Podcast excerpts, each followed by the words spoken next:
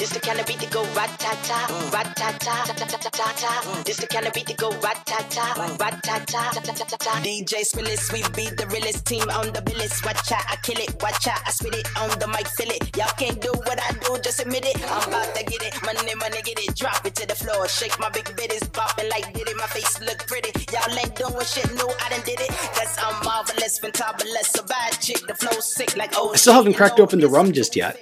No cocktails No, have been made with the barreling tide. I, I mean, the the drawing have really been eating into a lot of time. They've been eating into my reading time. They've been eating into my cocktail time. First of all, I haven't made anything, and, and yeah, I certainly haven't been able to trot out the barreling tide yet, which is a shame because they were the ones that got me going on all this thing. Only so many hours in the day, Ryan. Only so many hours in the day.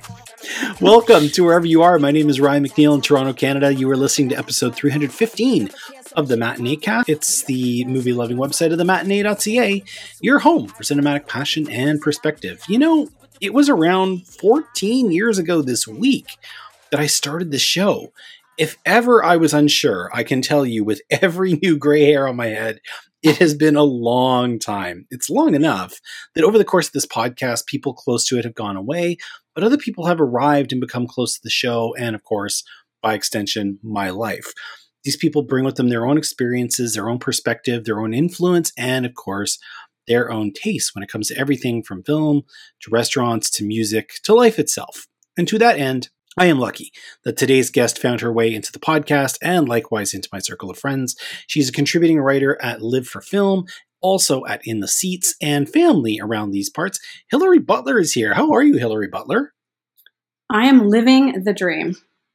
I am. I, am- I almost believed that.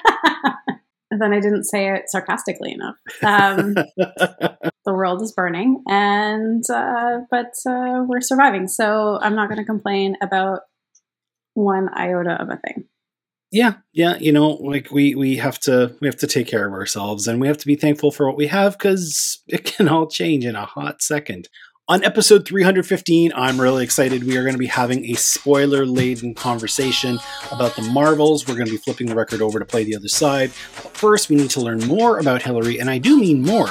This is Know Your Enemy.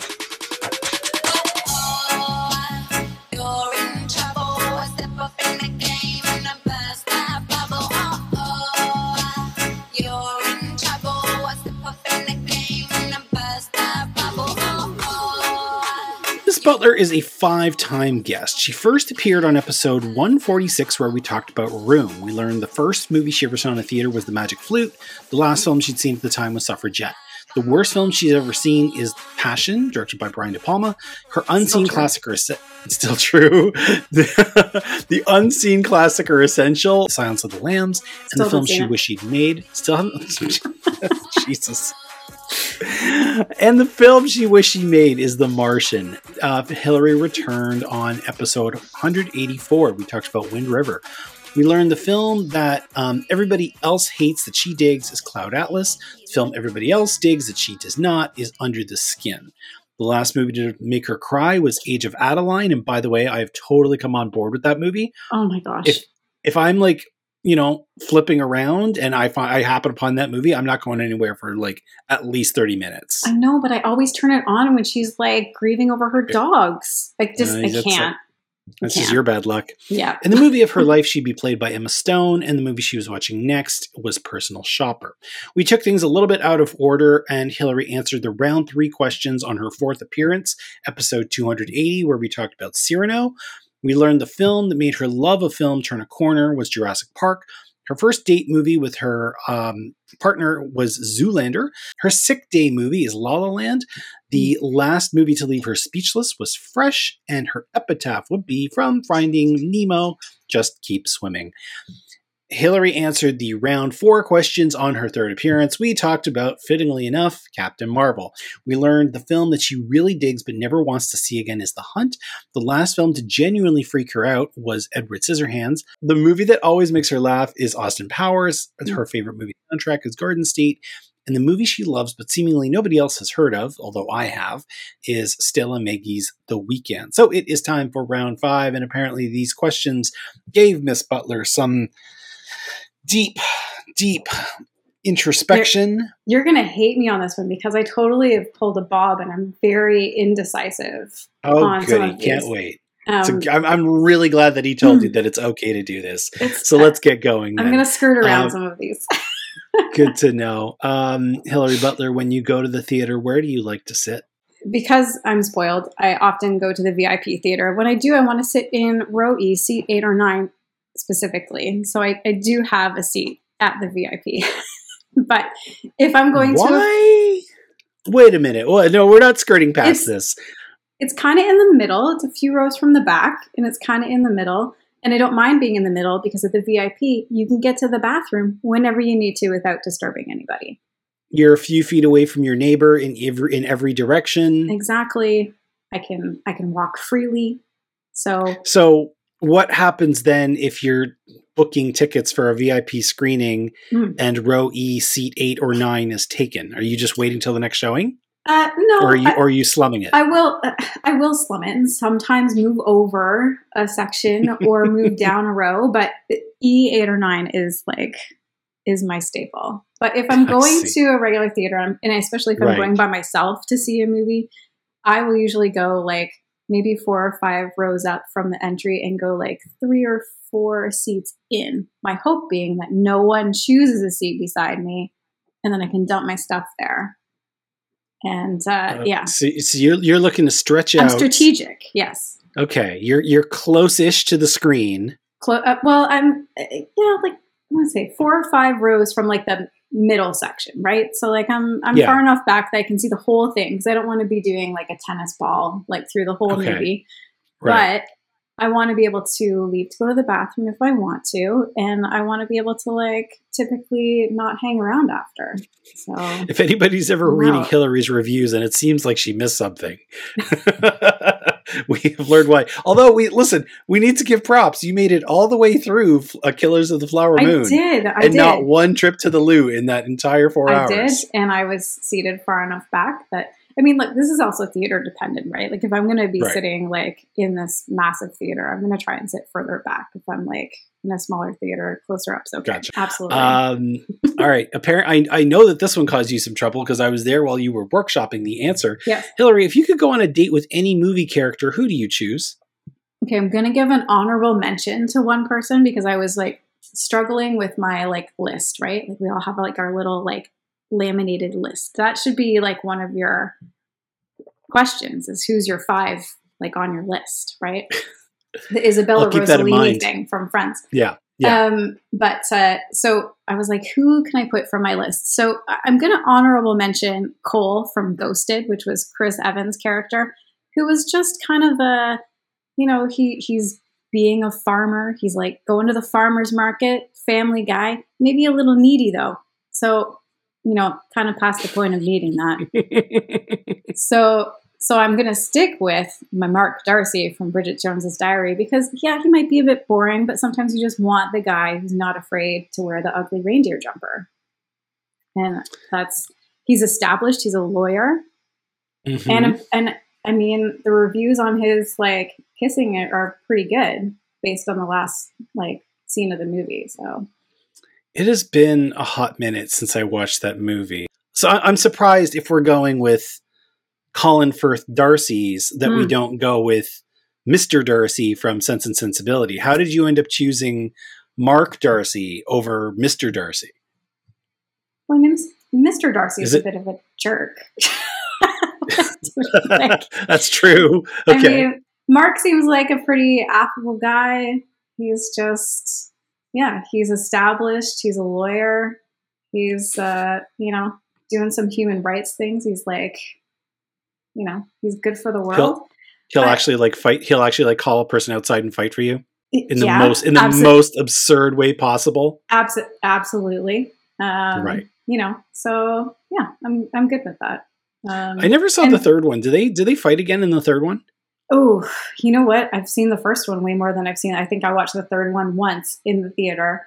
I mean, uh, I'm going to say yes because that would make logical sense. That, that actually, no, I'm pretty sure that they did on the way to the hospital. the co-proprietor of of the matinee cast uh, would definitely approve of all things Darcy and all things Firth. So you're you're definitely um, playing to the crowd uh, on that one. So well done in that case. He's a sweetheart. He's he's got prospects. I like you know I do I I like the jumper thing. I like that he is just not afraid either just not afraid to be a dork or like not so self-aware Mhm. that he can't just be a dork. Absolutely. And he'll like point out if you've like left the strings on your leeks in your soup. So like he'll still like call you out. All right. Yeah, yeah. The, the soup was blue. It's been a minute. it's been like several minutes since I watched that movie. As you can so, see, this okay, movie's like ingrained in my brain, which clearly, which is weird because I remember nothing about anything. gotcha. All right, Mr. Darcy, I like it. Uh, or sorry, Mark Darcy, not Mr. Darcy. Mr. Darcy was Yeah. kind of a dirk. Mark Yeah. Darcy, got it. Yeah. Noted. Um, another another question that caused you much distress, Hillary Butler. What is the dirtiest film you have ever seen? What's funny I can see I- you blushing already. no. What's funny is like I went back to listen to our friend Mike's episode with you because I was like, I want to know how he interpreted this, and I was like, I have no idea what he's talking about, but I don't want to see either of the movies he's chosen. That's Um, So- usually the way that answer works. I'll say that the, the dirtiest I've ever felt watching a movie was when I went to go see Fifty Shades of Grey by myself in the theater. So if you don't want to watch softcore porn with a hundred of your closest strangers, um, I don't recommend it. That's a home viewing option. But I'm also gonna I'm gonna answer this as my 22 year old self. Um, Okay. To be slightly more artistic and say at that time, secretary absolutely floored me. Ah, secretary. and I think that now we've seen like way more brash and, you know, dirty things. But at 22, that was like a very eye opening film for me. I'm going to put the poster for that movie in the show notes, and it's a really, it's quite a, it's quite a poster. You know, it's it's not what I'd call especially salacious. It's actually really, it's a really cool poster, but it tells you exactly what you're getting into. Um, that played TIFF the year that it that year, the year that it dropped. In the grand scheme of what trickles down to mainstream culture these days, I mean, certainly in in a world where Fifty Shades of Grey trilogy is a Mhm. thing, um, it's not so bad, really. No. But um, yeah, twenty I'm one dating years myself, ago. but yes. yeah, no, no, no. Well, I mean, 21 years ago, when you've got this story about, you know, a, um, a college grad who doesn't really know what to do with her life, and she ends up like kind of stumbling her way into a job where she's also a submissive Mhm. um it, it, it's like that that's a that's a reach like it, it's like that got funded that Yeah. got you know I mean, James to like Spader- mark Puts a saddle on her back and a carrot in her mouth at one stage. Like, yeah yeah she walks in with her like the very first shot of the movie she walks in with her arms in a spreader and a mhm. collar around her neck like just doing menial secretarial tasks and you're like what are we getting into yes. And I will say, Yeah. like, I actually enjoy that movie. It was just more the shock value at that age where I was just like, I've never seen anything like this and I feel weird watching it. Um, um, it has been a long, long time since I saw a secretary. I do remember enjoying it, like as a story. You know, I do remember, as I said, I do remember watching the movie and just being so, so perplexed. Especially when we get to the last act, actually gets kind of dark. It really gets twisted, and not in like a not in like a twisted, kinky way, but it really gets twisted in terms of uh, Maggie Gyllenhaal's character just seems like she's kind of teetering into a very bad place. It's quite a tale. Uh, people have never seen it. It's good. Uh, that's I mean that's the thing too is that while it is a little bit extra, shall we say, um, it's still a good story. Like you're not just tuning into it to watch the dirty bits, but the the the actual sexual dynamic of the story is is quite a lot. yeah. And I mean, this is like Maggie Gyllenhaal's, like, it's what I knew her from. It's what made her Mhm. like a name for me. Yeah, yeah, Um, same. You know, and, and James Spader's James Spader. So, Yeah, of course. All right, let's uh let's secretary. Well done. Let's get out of let's get away from that. Um Hillary Butler, what is your favorite black and white film? again i wanted to do an honorable mention sort of situation because i feel like we don't do. give we don't give enough credit to modern day black and white films the black and white version of logan to me is one of my favorite movies since we're going to be in a uh, superhero mode shortly Okay. i okay. love that film but Okay. Favorite black and white film i had to dig back because i used to watch tons of alfred hitchcock movies and all the rest of it but my favorite kind of old movie is probably roman holiday. Um, Ah, Roman Which- holiday. i mean it ha- yeah it's delightful. It has everything you could possibly want in a film. Beautiful costumes got audrey hepburn and gregory peck. It's got rome. Like it's like a little travel log for the day. Kind of just perfect.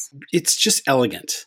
Yes You know, like that's a good word every for it. sing it's breezy, it's uncomplicated. Um, it is still it's still got a lot of nuance to it and a lot of um, cleverness and a lot of sweetness to everything from you know like all of the bits that we know like the the great big like food fight in the at the cafe Mhm. and the whole thing like in the in the catacombs where he like fakes losing his hand and That's her like, you know truth. zipping yes yeah zip, zipping around on the yeah zipping around on the Vespa scooter on the Vespa. Uh, yeah, I've always look, wanted I to mean, be on a Vespa just because of that movie. because of Roman Holiday, of course, Yep. of course you do.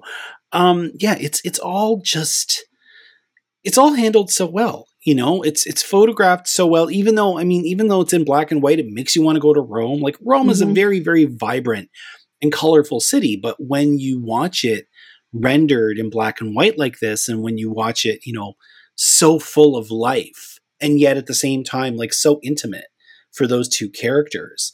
Um, yeah, it's it's a it's a perfect film.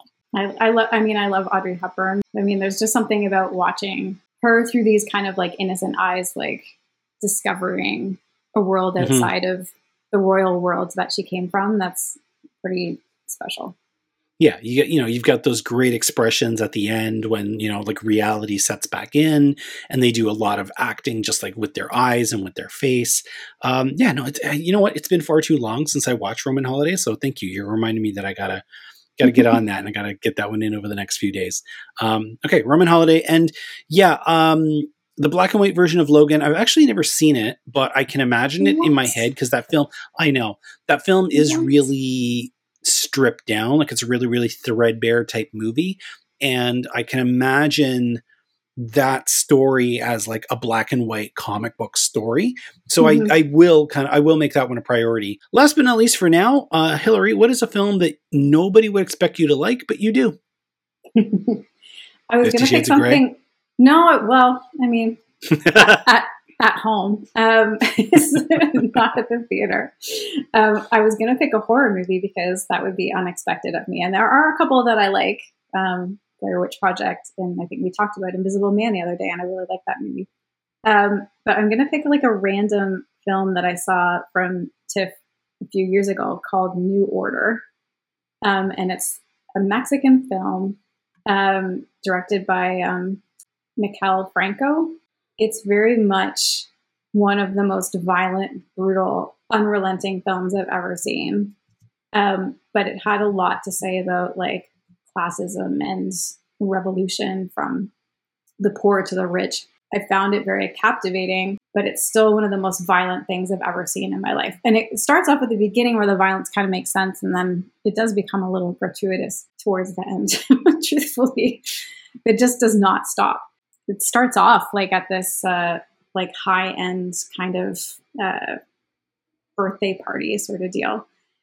And uh, these people come in and take a bunch of people hostage and like kill a bunch of people. And again, it's really like sort of violent. And it's basically about this revolution of the lower class to the upper class. And But what it is goes it? on for a while. well, I was going to say, and like, I don't usually, you're right, I don't usually associate you with more violent stories. So, what was it about this one that spoke to you? I don't know. I think it was just that it was very bright and uh, I didn't really know what I was watching. I can't remember what the description of this movie was at TIFF, but clearly it was enough where I was like, oh, I really want to watch this. I think it was like, you know, leads to this dystopian like future kind of thing. And I was like, oh, okay, I'm into it. And so I didn't know what I was getting myself into. And then, you know, it's this rich person's party and it's all bright and kind of happy and all this violence breaks out. And it just kind of really sucked me in. Clearly, this filmmaker had a lot to say in his film, Right. and I think he succeeded in saying it. Okay. Um, and I don't know, just that it just left me awestruck. And I just remember like this film distinctly. When it came out again, I was like, oh my gosh, like I never want to watch this movie again because it was so brutal.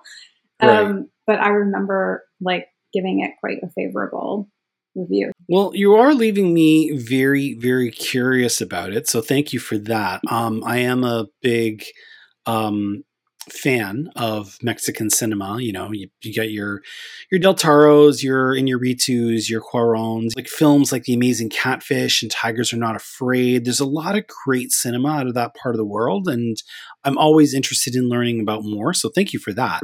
Um, I don't see it, it's it's one of these movies that's it's available for like digital rental all over the place, but it's not Mhm. streaming anywhere that I can see. But that's okay. I'm more than happy to um, toss a movie like this five bucks. A New Order. Um, thank you. That that looks really really cool. And yeah, you're right. I don't I don't equate you with um, you know brutal stories or violent stories. I'm usually the one who's got to be all right. Hell, you know the first act of this is going to be a little rough, but once you get once you get into the cornfields, everything turns out okay. I think this was like this was a pandemic watch too, right? So because Oh, it was great. at TIFF, I think in 2020, and I just remember Yeah. sitting on my couch, like, it's like slackjaw, like with my hands on my face, but like, oh my god, what am I watching? But then, like, I don't know, something just came out of it and also spoke to me. So I can't wait to see it. Thank you so much for that.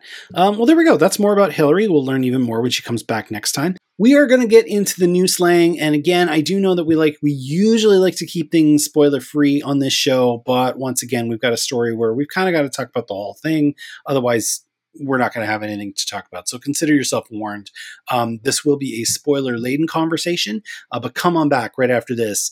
It's the Marvels in the new slang on episode three one five. Intergalactic planetary, planetary, intergalactic, intergalactic, planetary, planetary, intergalactic, intergalactic, planetary, planetary, intergalactic, intergalactic, planetary, planetary, intergalactic. Another dimension, another dimension, another dimension, another dimension. Another dimension, another dimension, another dimension,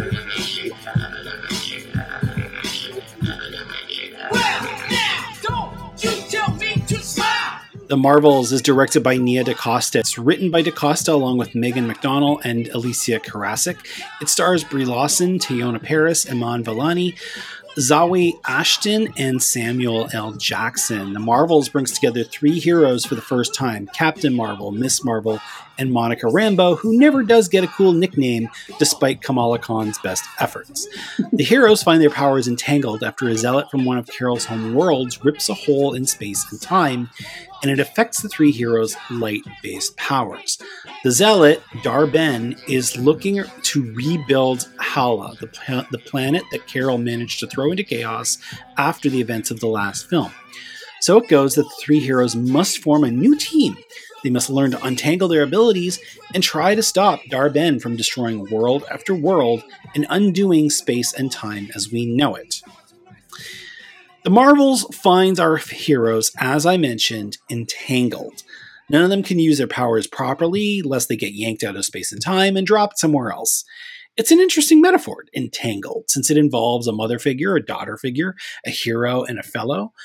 These sorts of relationships can get messy. They often get tangled with things like expectations, remorse, responsibility, and more. Real life can get tangled up pretty quickly. So, pop quiz hotshot. When it comes to the sorts of relationships like that of Carol, Monica, and Kamala, how does one untangle things? I mean, I don't know that you have to. What I, I mean by that is like sometimes the only way out is through, right? Like maybe you're not untying the knot, so to speak. You're just kind of moving past it and recognizing that the knot is there and that's okay. None of these characters are perfect, right? Um, No, no. And we'll and we'll certainly, I'm sure, delve into that a little bit more. Mhm. Um, you know, we've we've got uh, Kamala, who is like absolutely looking at Carol with some sort of god complex, um, and Carol, who has a lot of her past that she hasn't figured out, and Monica, who has a lot of animosity towards, you know, Carol, and, and they're all very, you know, messy. And do they fix all of that. No, but they learn to like work together and move past it. So I don't know that you have to untangle it. I think part of being a family and part of when that's what they kind of sort of end up being by the end of this movie is just recognizing the messy. I think you're right when you say that the only way out is through. Um, there is a really fun and just you know happy sequence um, at the end of the first act where we watch them figuring okay you know we're stuck like this for a while. We're basically a you know we're running a three-legged race for a little while. We need to figure this out. And it's this great happy bouncy sequence set to the beastie boys where they are playing you know rock paper scissors and they're playing double dutch and they're you know like juggling and that kind of thing and they're learning to all be on the same page. You say like the only way out is through it's like we're leaning into the tangle. We're not going to try to untie the knot. We just don't want it to get any tighter, and we'll Yeah. figure out a way through it. But if you Um, pull on a knot, that's how it goes, right? You try and Yeah, run away from yeah. it. So you gotta you gotta kind of as you say, you gotta lean into it. And that's that's what they do. And I I loved that sequence so much so much Yeah. in the film. you and I saw it together. It's another, you know, this has been a, a kind of a thing this year. A few times I've been able to see the movie with my guests. You and I saw it together, so you certainly saw how excited I was going into this. We should probably declare right now that the odds of this being an objective review are pretty slim to zero, but we will try to keep it real for you folks. You know, we're not Yes. going to tell you to go see something that we think that you're gonna, not going to like. We're not going to also shine things on just because this team happens to wear our colors. But um, what did you think of the Marvels after you know like four years of waiting for another story on the big screen? After meeting Kamala and Monica on television shows and finally getting the women together, what do you think of this movie? the Marvels is like definitely the most fun I've had in the theater this year. And if I was gonna give it just fun stars, it would get Mhm. all the Holla stars like that I could give it. It does have some shortcomings though. And again, Sure. sure, we're gonna get into those. Yeah. Um so it's definitely not a perfect film. The first film is a uh, like Captain Marvel. I shouldn't say the first film because Captain Marvel is just one part of this, and by all means, I don't even think she shines as bright as one other character in this film. But um, like the first Captain Marvel was like a good movie. It was Mhm. like not just exciting because we like Carol Danvers. it was a Yeah, well done yeah. movie. This Yeah. one, I think, falls a little bit short of that, but it kind of is a throwback to some of the old, like very comedic, like Marvel films, like from the beginning. It's nice that it kind of stands on its own two feet. It's not actually, you can watch this and not really worry about what's coming down the road. And they give you enough information. If you haven't watched the TV shows, I think you get enough in flashbacks that you'll understand who Ms. Marvel and Monica are um, without Yeah. getting confused, which is nice. Um, so I think they constructed that fairly well. Um, but it sure is fun, and the chemistry between these three leads couldn't be better. Um, and the amount of laughs that were in the theater were were pretty great. It was nice to see Yeah. this in a full theater as well, where everyone was definitely into it. Yeah, yeah. I a lot of what you say, I'm I'm very much on board with. Um, you know, people may or may not know where Marvel comics are concerned. This is my character. Um, this this is um, a hero that means a lot to me. So you know, when this when these movies get into theaters, I show up and and I show up ready to love. But I do know that characters I love can be presented in very very messy ways and i'm looking at you man of steel um you know it's it's not the kind of thing where I say, well, I enjoy this character and I enjoy their lore and I enjoy their story, so I'm going to go and I'm going to champion this film to everybody who may or not like it. Again, not to wail on something that I thought was lesser, but that was my experience with Green Lantern. Um, Mhm. Love the Green Lantern comic books. It's a for me, it's a really, really uh, interesting and um, epic type of story. You take a you know you take a story of basically space cops, and I'm like, this is so cool. I'm I'm just so interested in in what this this story is all about. But they turned it into a movie, and it was a bad one. Um, Can, and I'm can not we going just apologize to Ryan Reynolds for a second in case No, he ever he's fine. to this podcast? He- um, I know he fine. knows that it's bad, but uh, Yeah. we love you, Ryan. Yeah, we do. Or at This least is I true. do.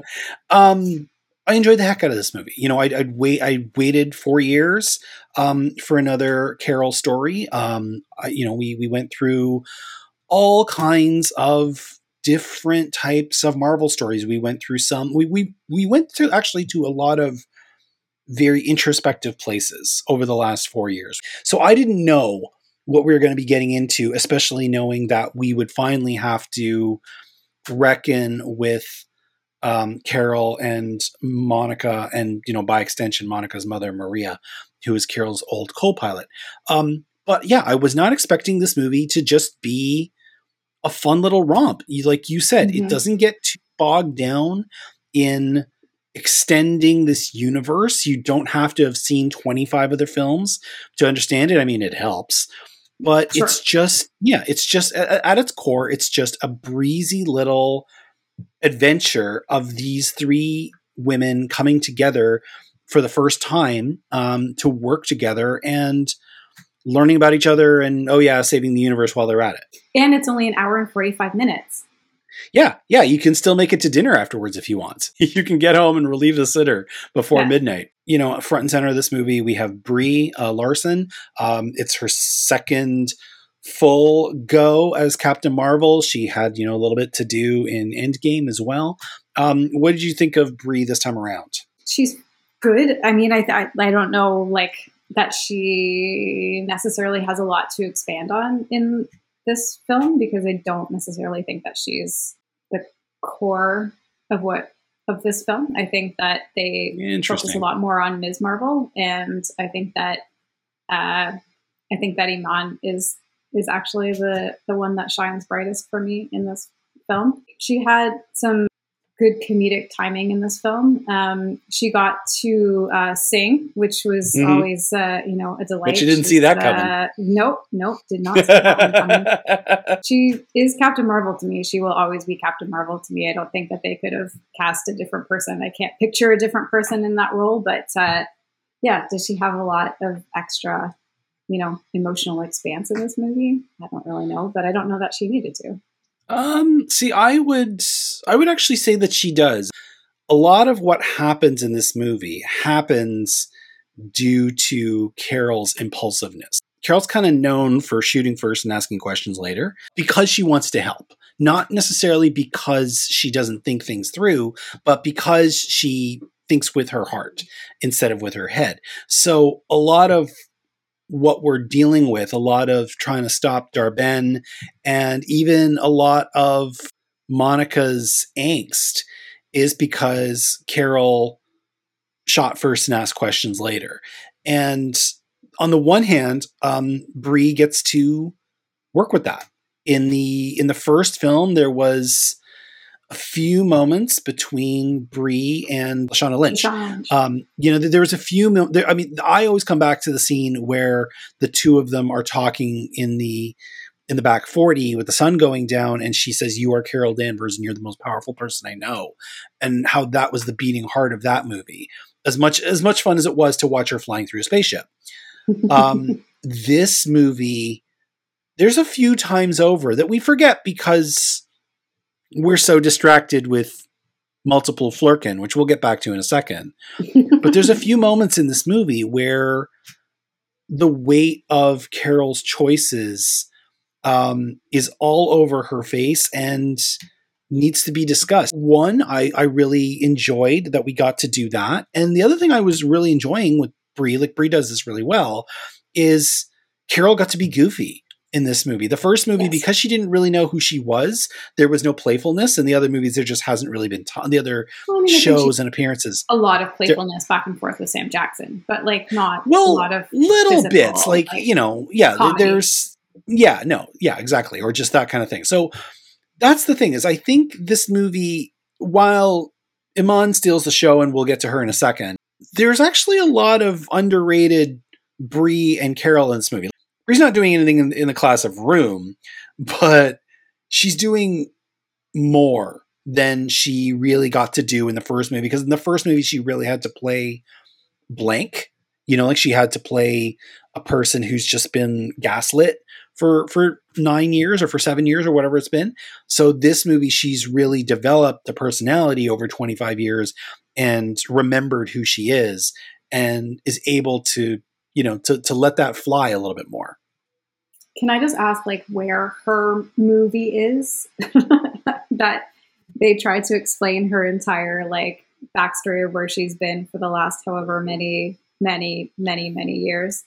Uh, in like 10 minutes of flashbacks. And uh, I want my Captain Marvel too, where uh, they actually go through those motions. That would have been, that would have been. Yeah. I mean, that is one of the shortcomings of this of not this movie for starters, but also the character on the whole is an awful lot has happened uh, in between and before her actually showing up. You know, Mhm. like it, it's kind of interesting because on the one hand, the first movie is not an origin story, but her origin is really interesting. You know, like I would have liked to have seen her as an Air Force cadet. I would have liked to have seen Sure. her in a family where she is the runt of the litter, those kinds of things.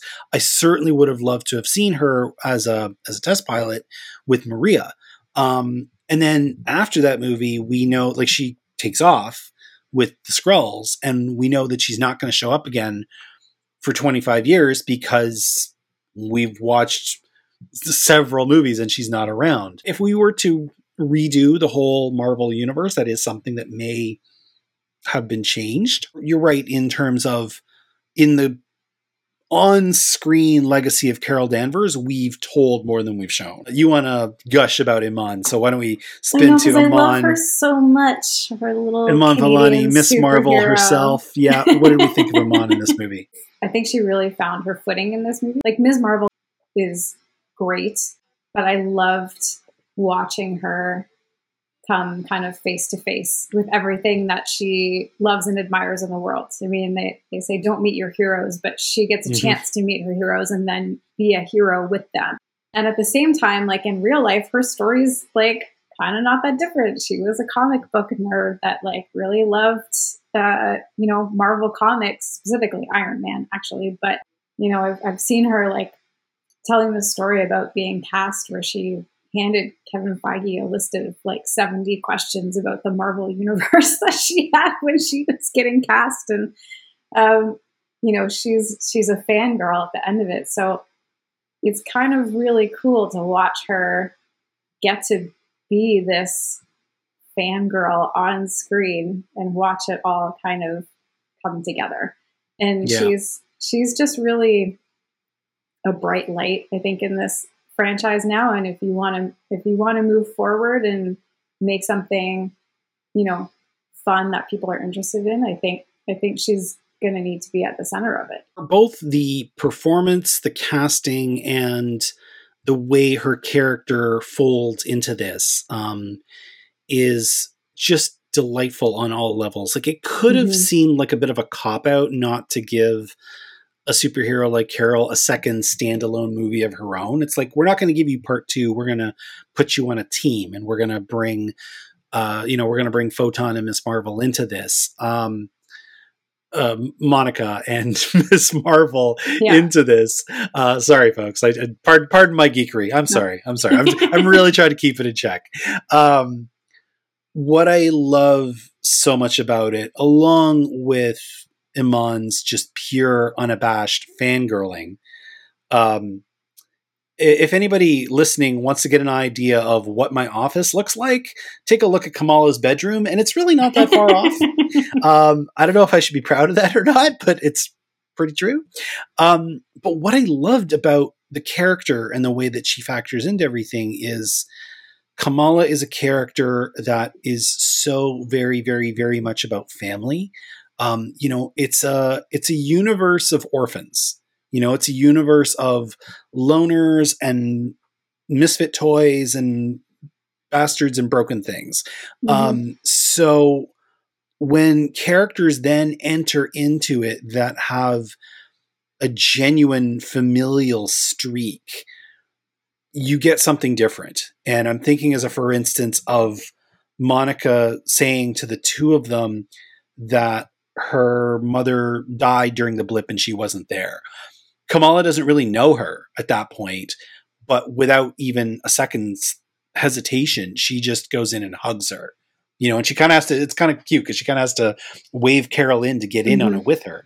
But it's like Kamala, even though Kamala is is often having friction with her mother because her mother is a little bit overbearing um, in Kamala's estimation, she values family. She values her mother. She values her father. She values her brother. So the idea that her mother would have died while she wasn't there and then she would have come back to her being gone. Kamala just instantly processes that one and gathers her in. And it's a beautiful counterweight to all of that fangirlry that I loved so, so very much that she just like wrapped her Mhm. up. You Yeah. know, And a I- kid. I- let's let's like let's be honest, like a kid. Yeah, she had that maturity to her that's like you lost your mom and you weren't there. That's terrible. the fact that they brought her family from the TV show into the Yes. film as well was also equally delightful. And they, you know, Kamala and her mom share like a really touching moment that actually made me like a little teary, like in the film. Which Which moment are we talking? me. Uh, so uh, I guess kind of closer to the end where she when she has to go and her mom has to go in a separate direction. And her mom was like you have to go. You have to go save the world kind of thing. And Mhm. they just share this like look between the two of them. And it was just actually really really sweet especially after if you have watched the show and you know that you know her mom can be like quite you know as you said like a bit overbearing in in uh, her daughter's estimation. And her mom's giving her all of a sudden this freedom like knows Mhm. what she is and knows you know all the things that she can do and just actually gives her that you know little bit of space and a little bit of freedom to discover that you know we're only going to see bigger and better things from her and her character like she um, they've they've certainly left it open for her to kind of pave pave some ways so Yeah. Yeah, um that's that's for sure. And I'm I'm really really looking forward to just everything that that Kamala happens to be in and that Iman Vellani happens to be in. Um I mean I, I even just want to watch Iman Vellani in other things. I, I'm really Yes. happy to be introduced to her uh, as an actor. Um the director of this movie, Nia DaCosta, she's probably most readily known for her version of Candyman that dropped a few years ago, which you did not see because you're it's far I too did scary. see it actually Oh, you I did? wow. I did see it I know Man, I know. look at you. I watched it during Um, the day with the lights on of Um, course you did. and then immediately Um, tried to wipe it from my brain not because it was bad be- because Because it gave you the heebie-jeebies. Right. Yes. Gotcha. um, she also directed a lovely little movie called Little Woods. Um, Nia DaCosta, you know, new to the MCU. I don't know how much longer she's going to stick around. You know, some of these directors stay for a while. Some of them just do one and move on. Uh, how'd you, you know, did, did you see like there's there's a lot of talk in these movies about how the director is really just a hired gun and it's all kind of Kevin Feige's baby. Did you see any of Nia DaCosta in this movie or when in terms of anything that went on? I mean, I don't know, having only seen one of her films, whether I have like a strict sense on what her like distinct voice is, but I understand it would be it, it must be hard and difficult to kind of come into a known entity and try and put a stamp on it. Mhm. Um, I mean, it certainly is wildly different from the dark and dismal Candyman. Um, even though she got to reunite with uh, Teyonah Parris uh, for that Mhm. Uh, film, who is also wildly different in this movie. Um, but Yeah, I like that she kept this like airy, and I like obviously like the performances from the leads were amazing. So she definitely teased a really good amount of chemistry out of them. Um, Yeah. and there were some really nice cinematic moments, like in the the singing world. I don't know the name of it. I know you do. That were like beautifully done, and some of the fight sequences were like wonderfully shot, especially when you have like three people like you know flitting in and out of different places and doing different things. I thought the cohesiveness of that was really great. Whether or not that was her or not, I don't know because I, I, don't, I don't know enough about you know her voice, but I hope that we get to see more of her so that Mhm. I can know it. The planet you're going for is Aladna, by the way. It's an entire Thank you. planet where everybody speaks in song. And not only do they speak, but there are elaborate song and dance numbers. We Mhm. learned that Carol was there for a while and got herself into a marriage of convenience to help the prince, who happens to be bilingual, so he can just speak. Um, I, you know, like she has a cool Captain Marvel dress. Can we just do a shout out to whatever costume designer it was that made that really cool dress? I can see that thing turning up at Fan Expo next year real fast. Hundred Um. I think I, I said to you while we were watching, I was like, "Do you have your wedding dress yet?" Um, I think where where I saw where I saw Nia DaCosta was definitely in the definitely in the fluidity of the movie. Like I really believe that if a person doesn't have a very very firm hand on the wheel, then those sequences where they're blipping in and out of each other's space is just going to turn into chaos. And it's early on, it's Mhm. actually really quite well handled. By the time they get to the end, they're like they're they're fighting like water. By the time you know after after they kind of have that intergalactic moment and they get a chance to understand each other's rhythms, they really take to being able to pick up where each other's moves are and Mhm. and kind of you know finish finish the check to to steal a hockey term. Where I saw Nia DaCosta was in the way that Kamala, Monica, and Carol talk to each other when it's the three of them. It felt a lot more like that was four women in a room, you know, saying, okay, like, all right, here's where we got to hit. You wouldn't say this to her. You know, like I think about, I, I probably should have made this another side, but after several years now of watching all kinds of films that are directed by women, I go back to something that is, in all respects, feminist, like um, the First Wives Club. Mm. And I listen to how they're talking to each other, and I'm like, this doesn't sound right. This sounds like a dude wrote this and a dude directed this and is getting them to talk because this is not, I am not, this is not my reality, but what I have seen, this does not add up. When I watch something like the Marvels or when, you know, even just to keep it within universe, when I watch something like the Marvels or I watch Black Widow or I watch the Eternals and I watch the way the women talk to each other or I watch the first Captain Marvel and I listen to the way that the women talk to each other, I'm like, this feels like what I expect happens when I am not in the room because I'm smart enough to know that when there's no dudes in the room, there's a difference. You know, I don't know what the difference, I can't say what the difference is, and I don't want to ask because it's none of my business, but I know that there's just uh, there's a change when you take away the testosterone. Yeah. Uh, yeah, and I feel like that's also felt like in the writing too, right? Which I know Right. that she was also one of the writers. Yeah, she was also one of the writers, and and to him or other. That's where I see her. You know, uh, you know things like Kamala going in for the hug, things like Monica's talking about how that's not how family works, and Carol talking about how she really wanted to make up for the mess that she'd made before she tried to come back. Those moments are where I see Nia DaCosta and was really enamored with her storytelling.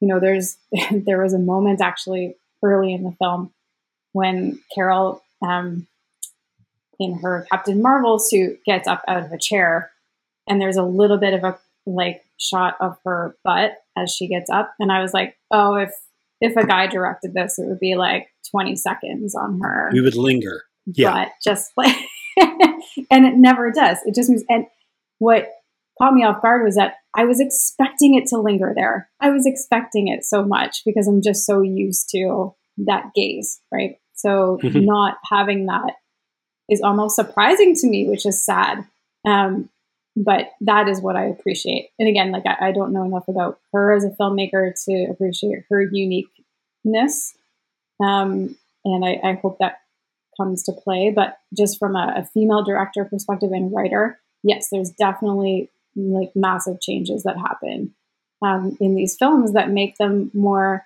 enjoyable and accessible to women, Yeah. I think, but au- Yeah, or I- I- audiences in general. Yeah i can't i cannot wait to see more from from whatever she does whether she never makes another big movie again she just goes back to making things like little woods or she makes you know genre films I mean, like I prefer if she doesn't make more Candyman because I would like to watch her next film without being terrified. But uh, I'll appreciate that film for what it was.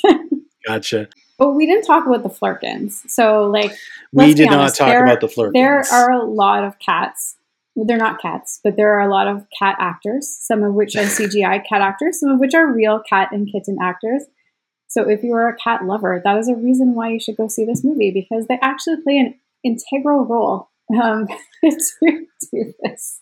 So Um, Hillary can attest. I was laughing so hard I actually had to take my 3D glasses off and wipe my eyes because at one stage of the movie. So, you know, we we we watched we all watched the last movie. We know what Goose can do. That Goose is not a cat. That Goose is a flerken, which is a an alien species that looks like a cat that has a lot of space within its little fuzzy body Mhm. um, and can become aggressive if it needs to, or just make use of the the you know the inside of it being bigger than the outside if it has to. So we first we we, we use this in two ways. First. Uh, we learn that Goose is not a good boy. Goose is a good girl. Mhm. Uh, or I mean, Goose. Goose is actually probably Goose is a because it's a flerken. It's probably an asexual. we don't really entity. know. Yes. Yeah, because there's no other there's no other flerken around. So so Goose is true. probably yeah is is something other. It is not a good boy or a good girl. Goose is just a good goose, and uh, Goose. I'm laughing just talking about this.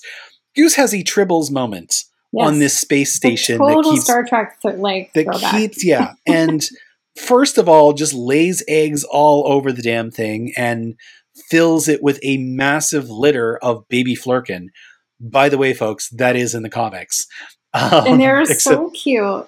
they are the one thing i was a little bit disappointed in is that in the comics it's rocket raccoon that a Hmm. is the one who outs goose as a flerken and b has to deal with the spawn of flerken and Right. it's if you can imagine rocket raccoon having those moments it's a lot funnier than a Skrull bringing it up or just happening on its own That's fair. and then so so first of all we just have to deal with the eggs and then the massive litter of baby flerken but then where the movie really shines is the space station needs to be evacuated and they come up with the bright idea to let the baby flerken basically eat the crew and fit the flerken into the escape pods because they don't it's like titanic they don't, have, enough, lifeboats space. Yep. yeah.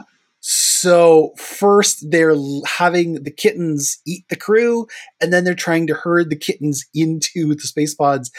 And it's absolutely every bit as absurd as it sounds. It's also hysterical. It's hysterical and actually makes sense. it's it's a lot easier to put a bunch of kittens in a space pod. That is a very yeah, that is a very the space long walk. spinning out of control and then the kittens start puking. But that's a whole different like spoiler. So I'm just Yeah. gonna say, just gonna say Um, that part is delightful.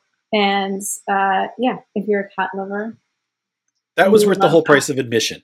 Right there. Like I, I will rewatch any Absolutely. I will I can promise you I'm gonna be rewatching that sequence over and over in time. oh yeah, like Yeah. I, I will go back to the theater to watch it at least one more time, and then I will be re-watching that on Yeah. Blu-ray. Um, I finally got it. So you mentioned earlier on there are flaws within this movie. What did like what were some of the flaws that you found with the marbles? Okay, so uh, in the film, and again, we're talking spoilers, but in the film, um, Dar-Benn's character has to, is is after uh, Kamala's bangle because it's the 2nd Mhm. bangle, and then at the end, um, and uh, so I'll talk about Dar-Benn in a second, but in the end, um, Carol retrieves the two bangles. And then the two bangles are mysteriously not there at the end of the movie. Kamala still is only wearing her one. We have no idea where the second bangle went, and I need some closure on this fact. That was just like randomly, it just disappeared. Okay. And, um, and I mean I, that's I don't like this little plot hole that they've just left uh, hanging. I don't know whether they left it hanging for a good reason, um, or whether they were just kind of like forgot to put the other one back on Kamala's arm. I don't know. true. um uh, yeah, no, I mean that that is a good they they are usually really good at um stating that something of power is out there in the world. So whether it's, you know, like they spent 20 movies shuttling infinity stones around you know pillar to post like they always wanted you to know this weapon is out there and can be harnessed at any time Mhm. so you're right. The fact that at the end of it all, Kamala doesn't have two on her is is interesting because we would then expect that that second one is somewhere, whether that second one is Yeah. with Shield or with Sword or with Carol herself, um, or or just in Kamala's possession but not on her person. Um, that that that's I think that is something that's important to know. yeah, it was it was one of those little holes where at the end I was like, but wait, show me show me the end credit scene that has the bangle in it. I was like literally waiting like for the other one to show up, and then it just never did. And that's like, Yeah. just a little plot hole that's just weird for Marvel because they love to tie things up in like little bows or at least like you know get you going on the pathway to like oh yeah that's still out there don't forget about it like because it's going to show up Yeah. somewhere else Zawe Ashton's villain was just boring like and I, again like i i feel like she was just flat she didn't feel threatening in the end she defeated herself and the heroes didn't even really have to do anything so I mean that hap- just- that happens a lot. It's uh, that this is true. This this is one thing that I'm I'm a little bit um a little bit perplexed with is on paper Dar-Benn actually has a lot to be grumpy about. Carol created a power vacuum in her home world and then took off. Right? Like Yep. Dar-Benn by rights has like that's that's what usually makes for a really good villain is at the end of the day you realize they're right. You know, like you realize that Thanos is actually onto something, and if there were less of us, we probably could survive. It's, you know, insane, but it's not wrong. Dar-Benn is also not wrong. You know, Carol came in, did not like the power structure, and rather than properly changing the power structure, she just destroyed it. And in destroying the power structure, she did destroy the whole planet. So Dar-Benn is now, you know, really angry with this that she has had to spend 30 years of her life cleaning up Carol's mess, but we don't Mhm. really get into that. You know, we they for all as much as I was talking about how much I loved that Monica and Kamala and Carol have multiple conversations about important things. Dar-Benn and them never have a conversation, you know, about, about anything. And, and I love that in movies sometimes when the hero and the villain have a face to face and they talk about what they're about to do. I think about it like in Heat, you know, how in Mhm. Heat you've got you've got De Niro and Pacino at that table in the middle of the movie saying, "Well, I'm going to go try and take down this money, and I know you're going to stop me," and, and and you know that kind of thing. Love it, but we don't get it here, even though that could have made for a really interesting conversation. Yeah, I thought we were going to get that actually close to close to the end, like when they have their fight sequence.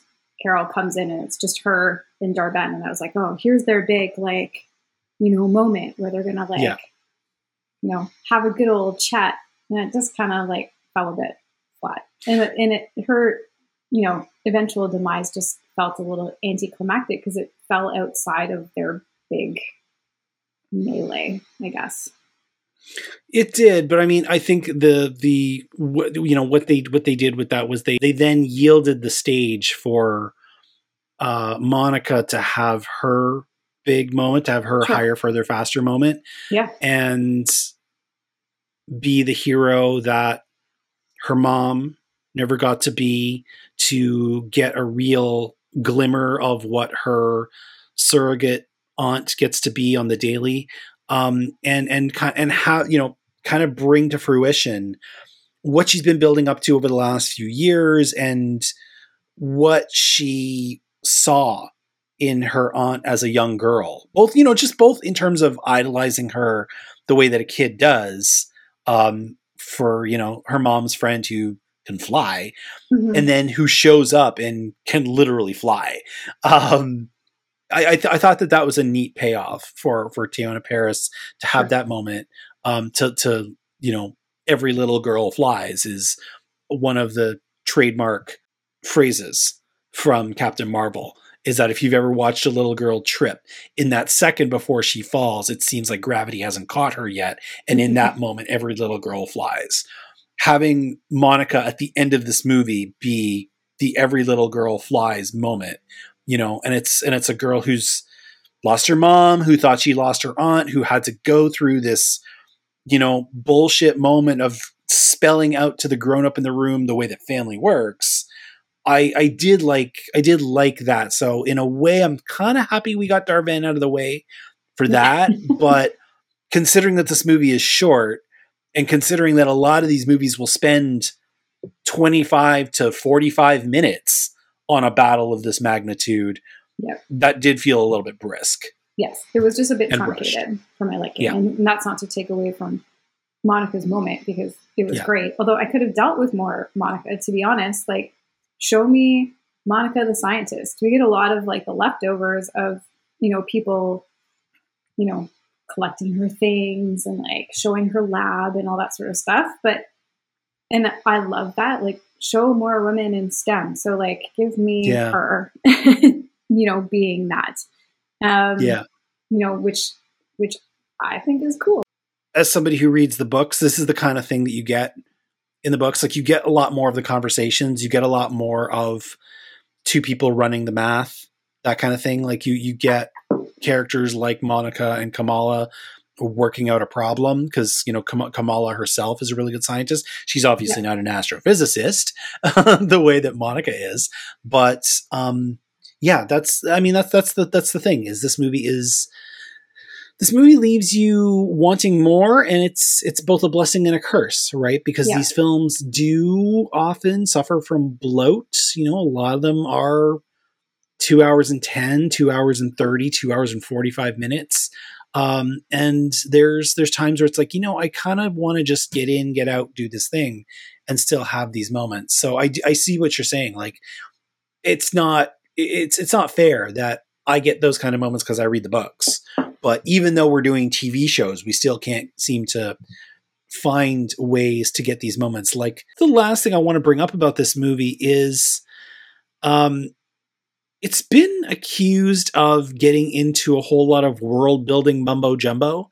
Like I, I i actually saw the word unintelligible used to describe this movie and i find that really perplexing. Like the one thing i gotta say about this movie is even if the plot strikes you as weird that this one soldier wants to destroy other planets to make her planet live all right yeah that, that's weird in comparison to some of the other films that we've seen that are really just seem like they're setting up other movies it really doesn't seem to be pulling in from all directions. I mean we you know we get a one quick cameo for valkyrie to get the Skrulls out of the way. Mhm. and you know we we do all the rest of the callbacks are to these three women. Did you find that it was that it got you know bogged down in mcu bullshit? In fact, I thought that it was very much like not a part of a lot of the MCU stuff that we've like seen till now. Um, so I didn't find it was bogged down. I did find it was a little bit bogged down in flashbacks. And, and I, I understand why they had to do it because they have to make things cohesive for people that haven't seen everything. but that was a little bit of a waste of time from my perspective for some of those things. Oh, it's funny. I, that was actually that was that was the part I loved. Actually, when they were when they were going when they had that little when they were using that scroll memory picker thing, Oh yeah, I mean that's that was okay. or are you talking about are you talking about flashbacks through like Dar-Benn's eyes? Yeah, yeah, and Ah, um, okay. so I, I felt like there was a, a few too many of of those for my liking, but no, I don't feel like it was like I don't feel like it was bogged down. I feel like there's a lot of comic book lore and stuff out there that people don't recognize as part of the MCU quite yet. So, um, so yeah, I, I don't feel like it it got overly bogged down. the one thing I didn't understand because those were the kinds of things I was reading about it going into the movie is that funny Iman is fantastic, but it spends too much time doing MCU world building, and I'm like, I did not. I felt like there was way more world building in like Iron Man two A than there was in this. I you know, I agree. Yes, I, This- I don't this- feel like it was a huge.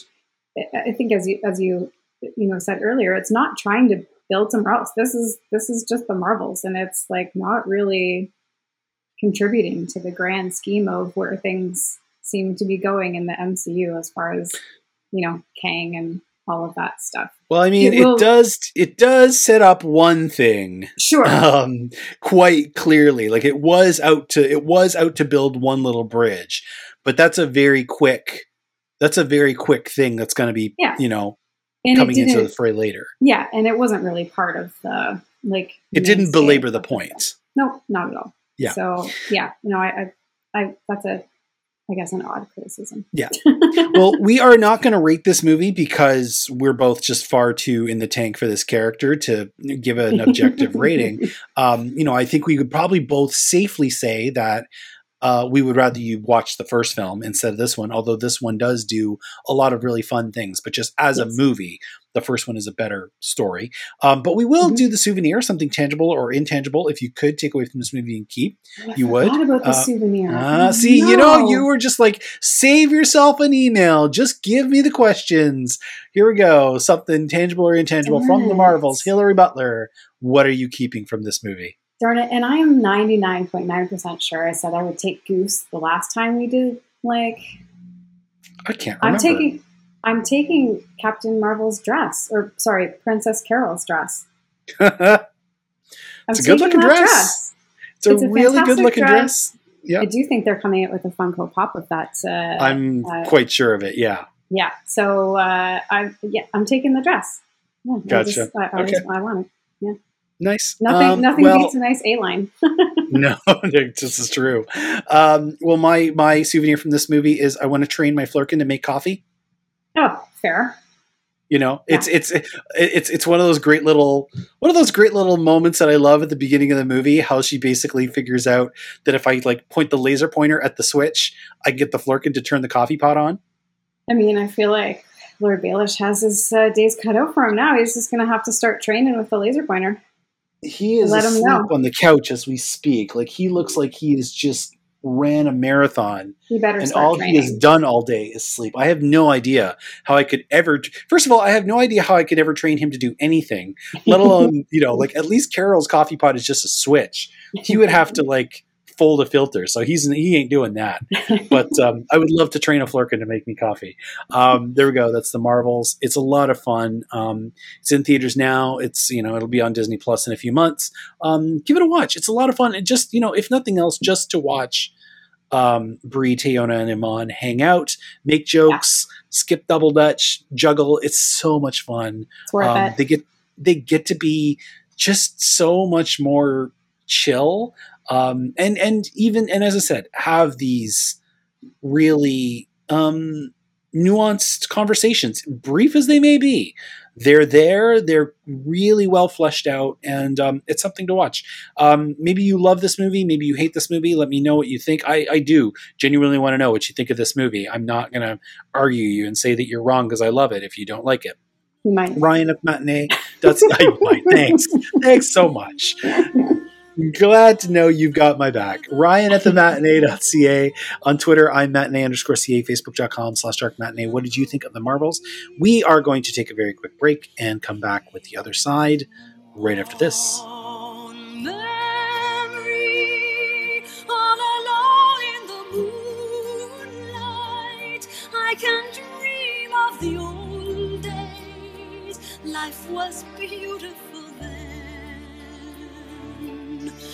I remember the time I knew what happiness was. Let the memory live again.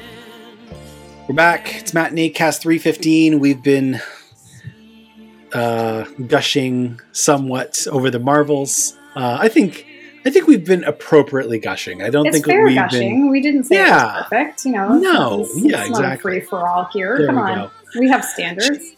Exactly. She is Hillary Butler. I'm Ryan McNeil. Um, this is the other side. It's the point in the podcast where we talk about other stories that are associated with the main story in some way, shape, or form that you could go on to either, you know, instead of the Marvels, maybe, or uh, after the Marvels. Um, Hillary, why don't you get us started? What was one of the films that you thought about going on to after uh, after the superheroes? So uh, I would go with another kind of like franchisey type movie that uh, features women that whiny men of the internet love to hate, and that is 2016's Ghostbusters with uh, Melissa McCarthy, Snow Ah. Way, Kate McKinnon, and Leslie Jones because you know it's it also has this wonderful like camaraderie and comedy and good chemistry between the characters and it just made me happy and laugh. And I mean, Chris Hemsworth's also in it, which is a good little MCU link. But and he's quite funny in most of his scenes. But uh, yeah, I feel like it was severely underrated. Also, opened at almost exactly the same number at the box office as the Marvels did. Funny that. So Go figure. I Yeah. I enjoyed the shit out of that movie. Yeah. Um I love when a lot of those women get together and and work. Um, you know, Leslie Jones, Kate McKinnon, um, Kristen Wiig. Kristen Wiig is Kristen Wiig can do a lot of things. Um, I, you know, I, I went on uh, my friend JD's SNL Hall of Fame podcast and did a whole episode where I thought that Kristen Wiig des- belongs in the Saturday Night Live Hall of Fame because of everything she, that she does. and it's because she's so good not only at being wacky, but how she also sells a lot of those heavier moments. Like there, I mean, you know, they they that's, that's another movie where they have a moment of you know, we had this thing in our history and we never really talked about it. So we're going to talk about it. And even Mhm. though this is not really the time to talk about it because the city is coming apart at the seams, there's Yeah. another movie where there's a rift opening up between space and time. Um, you know, we're going to do that parallels. yeah, we're we're gonna do that because we're grown-ups and that's what grown-ups do. Um, yeah, I haven't watched that in a minute, uh, but I have watched it several times since it came out.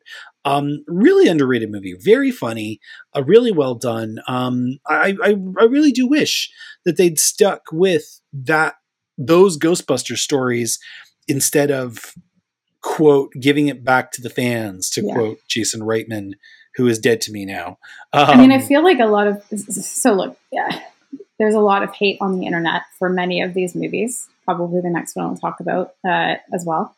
But uh, there's there's actually like quite a big following for this film of people who loved Mhm. it that like really wish that you know they'd been able to see this group get Yeah. together again and tell more stories. And I, yeah, I, I'm definitely one of them. And yeah it was a lot of it was a lot of fun. We did we did a we did a podcast episode about that movie. Um i'll link that in the show notes if anybody wants to listen to us go on about ghostbusters uh for for a while. It was it, it's yeah i i'm i'm always sad that that movie was dealt the hand that it was dealt because men suck. Um well my for I- I'll, I'll i'll pick up where where you were going there. Um i wanted i wanted a movie where there's you know a problem and the women got to get together to to fix their own fix their own problem and take the bull by the horns but i went back actually i think it's around the same time actually it's not quite the same year but it's it's not far off um i went back to hustlers okay, yep. The You one know, I didn't, I didn't get to see that at TIFF because the air conditioning broke in the uh, theater. I'll always remember that. love that movie so so much. Lorene Scafaria directed that movie. Um, Constance Wu, Jennifer Lopez, Julia Stiles, Lili Reinhart, Keke Palmer, Lizzo, Cardi B. It goes on and Yeah. on and on. And and It's- and and and yeah and and and it's so cool it's so smart it's so sexy um in a in a perfect world this would be like a neo classic you know it's got calls for everything from widows which i think again was around the same year to goodfellas we have this problem in our lives we've got this shortcoming that the world has dealt us we are going to fix it. We are going to just, you know, yeah, the, the, this problem exists and this world is collapsing. We're going to have a quick conversation about why this is happening. And then we're going to get to business. Um, love it. Love it so much. It's, I think it's a really underrated movie. Um, you dig it too, I'm sure. Yeah. I love that movie, and I had not seen Julia Stiles in anything for a hot minute before uh, that film came out, and I was so excited to see her because I was such a massive fan of hers. Well, and still a massive fan of hers, but you know, from back in those like late '90s, early 2000s, like I was like fully on Team Julia Stiles everything. So I was so excited to see her back on the big screen in a you know pretty big profile film. So I mean, one of the things I love about that movie is I do remember at the time there was kind of one of the things that was brought up is when Destiny, the Constance Wu character, um, goes up onto the roof, and that's the first time she really has a conversation with Jennifer Lopez's character Ramona. And Ramona's like, "It's freezing up here. Come on and like cuddle up in my coat." Mhm. And everybody's like, "That seems like who does that?" I'm like, "A woman who sees another woman shivering in the cold Yeah. does that." it's like normal. yeah, yeah. Like you're you're not you're not going to be like, hey, you should go back inside and get a scarf. You know, you're going to be like, I've got a huge coat here that could probably fit like five of you. Come closer, sit with me. It's fine. Let's talk. You know, no stuff like that. Love it, love it so much. Uh, you got another one. Where are you going next? okay, so bear with me. Um, okay. Um, I am going to Promising Young Woman. Why, you ask? Yes, I do. because I feel like that film is a lot about balancing forgiveness and vengeance. And I feel like Carol had to do a lot of that Interesting. in the flashbacks. and then in this film. Um, so as we see her earn her new title of the Annihilator um, Yeah. of Hala, that she's kind of gone back to with a lot of anger in her heart because she, you know, as I said, got gaslit for many years and doesn't agree with that power structure. And so uh, when you look at Carey Mulligan's character in Promising Young Woman, she's also plagued by acts that have happened in her past, and she has to decide whether to forgive these people or whether to act, you know, in vengeance for, you know, her friend and, and herself. So I feel like there's thematic, you know, similarities between what Carol and Cassie kind of go through, albeit ends in very different ways. Oh shit. but um, but and I also just love Promising Young Woman. Also, it's another film that whiny man babies of the internet love to hate. So I'm just gonna put it out there as something that's uh, you know They do? watched. Why? Oh, the whole like people saying, oh, it's all anti-man, and it's like too yeah no is men Weird. yeah yeah That's I mean not not not at all like I mean it's it's it's weird that that's what somebody would think because you yes, know but like that's what these guys are oh no I you know I know hate I, on yeah the no Marvels I and you hate yeah. on Ghostbusters. Like they're all in the same ilk, right? They just, yeah you know, strong female characters are not, you know, are anti men. They're not strong female characters. so, I you know I think what I love about this movie um Oscar winning movie it's it's kind of it's it's very Mhm. cool to say uh, you know Oscar winning movie uh, promising young woman um I remember that was actually one of the things I was really curious about in the early months of the pandemic was are we ever going to get to see promising young woman because it was supposed to come out like a month after we all went home and then it Mhm. was like well we don't know when anything is going to be seen by anybody so good luck Yeah. um, but we did get to see it before the year was over i remember how it was sold as this really cold-blooded revenge movie mhm. you know like even in the even in the imagery of it certainly in the trailer for it it was cassie is going to go and just absolutely shred these people and don't get me wrong like cassie is able to get one over on pretty much everybody in this movie who deserves it Mhm. um, but there is so much tenderness um, and empathy that the movie brings to a lot of these very, very, very difficult and very heavy conversations. Um, that it, it's it's it really is something special to sit with. So anybody who wants to smear it because you know it's a so-called man-hating movie, first of all, it's not. Second of all, you're lesser for it because it's a fantastic film.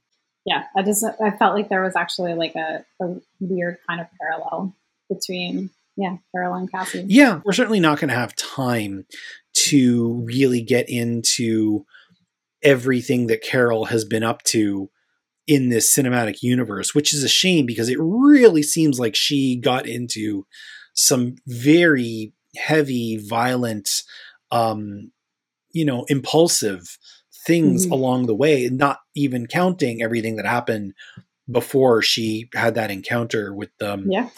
with the with the Kree in the first place.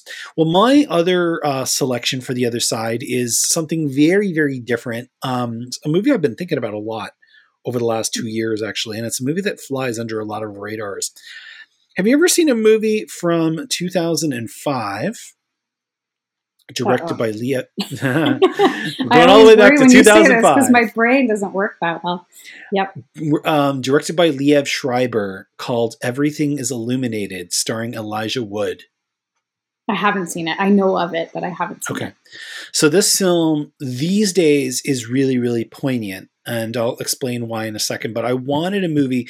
One of the core lessons to the movie "Everything Is Illuminated" is the line "Everything is illuminated in the light of the past," and I really felt that um, for for the Marvels. I really felt that Carol's whole burden and Carol's whole uh, fissure with her family is all about her carrying this past. And if you understand where she's come from, then so much more about what she's doing makes sense. Even if it's not right, it at least makes sense. Everything that's illuminated is a different glimpse into the past and how it informs our present. It's a story about this character named Jonathan, um, who's a young Jewish American boy who goes on a quest to Ukraine to learn about his family. Um, he is known as the collector because he he basically keeps all these little interesting odds and ends that he finds everything from photographs to jewelry to you know retainers to potatoes. His family has a bit of a gap in its history as a lot of jewish american families do. And his seems to lead back to this area of ukraine that was turned inside out during world war ii and he wants to find out what the truth is. Um, his guide when he gets to Ukraine is a guy named Eugene Hutz. Do you know who Eugene Hutz is? Mm-mm. Okay. Eugene Hutz is the lead singer of a band called Gogol Bordello, who, if you imagine jamming a Ukrainian folk band together with the Ramones, that's, yeah, as one does. Yeah, that's what you get. Um, this movie is hilarious. It's so sweet. It's so touching. Really, really vibrant um, Ukrainian story um, that's gorgeous and short, sweet, to the point. And I was thinking about that. I was thinking about stories where the past informs the present. Um, And I really wanted to go back to Everything is Illuminated because it's one of those movies that I adore. That would probably be my answer to what is the movie that you love that nobody else has heard of. Everything is Illuminated is a movie I love so much, um, especially for Eugene Hutz, because I can hear his narr- narrator voice in my head right now. And I don't even want to spoil it because it's just so much fun. Um, but that's a movie that I thought would make a good double feature with the Marvels. Right. Got to add it to the list because yeah, I've, I've heard of it, but I've just yeah, Yeah. never seen it. Let me know how it goes. All right, you got one more to close this out. What do you got? All right. Well, I asked you about this film last night because I thought I brought it up during Captain Marvel, but I just want to mention Unicorn Store because this is Brie Larson's directorial debut that we actually saw uh, in 2019 at the Toronto Film Festival. Um, and it also has Samuel L. Jackson in it, so you get a little bit more of their uh, cutesy little back and forth uh, demeanor. They really do have good on-screen chemistry.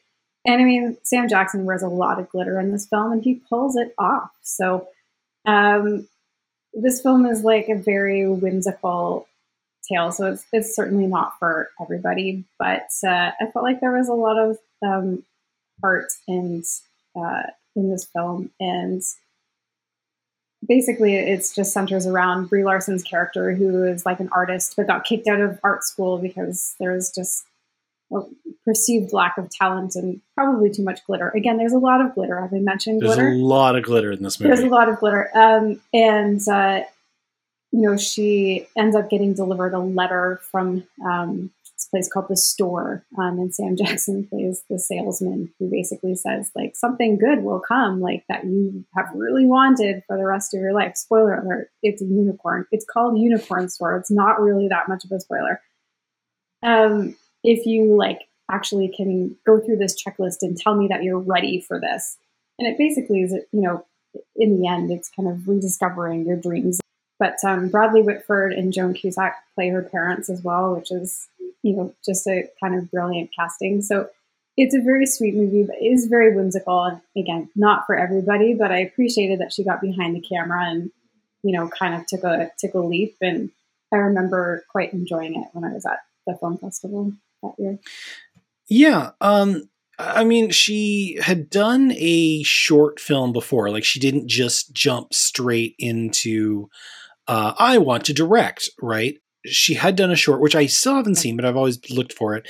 Um, it's a, you know, it's it's a sweet little story. It's not going to set the world on fire or anything like that. I did like how much it had to say about how the last few generations haven't quite been ready to grow up once we're done Mhm. with school you know our, our our parents didn't even really go to school they just they they finished high school and got a job um our generation sometimes it's like we get you know we we get done with what we go to school for and it's like I don't really know what I'm going to do with a uh, philosophy degree, you know, like those kinds of things. To that to say something of you finish, like her character in Unicorn Store doesn't even really finish and just Yeah. is aimless. And Yes. I think that's that's something that I do enjoy seeing explored. And Brie did that in a really sweet way. Um, it's it's it's yeah, it's a very cute little movie. It would make it would make a great little kind of dessert after the Marvel, which is already double desserts. You know, like Yeah. no, nobody can go wrong with two desserts. And this and this she has great pajamas in this movie. Like their Yes, pajamas. I still covet to this day. I like literally remember coming home and trying to find them. Nice. Brie Larson, if you're Well, listening to this and you can tell me where you found those pajamas, like just shoot me a message. I, I kind of want to make that my mission now to find out where they are. I'm gonna, you know, if, if that's what I get you for Christmas, you can remember this conversation. There we go. That is episode 315 of the Matinee Cast. I'm so thankful that Hillary was able to stop by and join me. Um, come on back on Monday, December 4th for episode 316. Uh, I don't know what we're going to talk about just yet. We might talk about Priscilla. We might talk about the holdovers. Um, who knows? There's a lot of stuff in theaters right now. It's an embarrassment of riches. I just got to pick something, and it will happen on December 4th, though. That much I know for sure. Hillary writes on Live for Film and in the seats. Uh, do you have anything coming up um, after this episode goes up that you want to plug?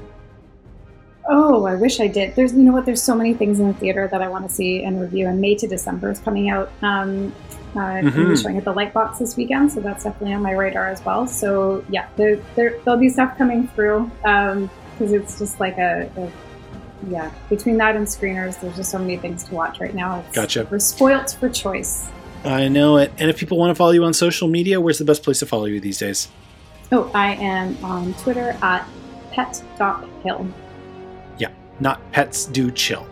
No, but if you spell it that way, it'll kind of still come up. My site is thematinee.ca. For more audio content, you can find back episodes there. You can also find them on uh, the usual places um, Apple, uh, Spotify, Google, um, and all of the other platforms. If my show is not there, let me know. I'll put it there. It's super easy. Give you handy ways to subscribe for free and get alerts when new episodes drop. Feedback on the Marvels can be left in the comment section of the site. You can email me, Ryan at thematinee.ca.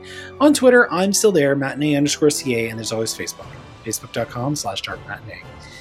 Hillary, any final thoughts before uh, I let you go for a few weeks? I think my brain's done.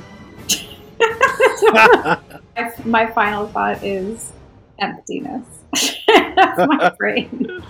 for Hillary, I'm Ryan. We'll see you at the matinee.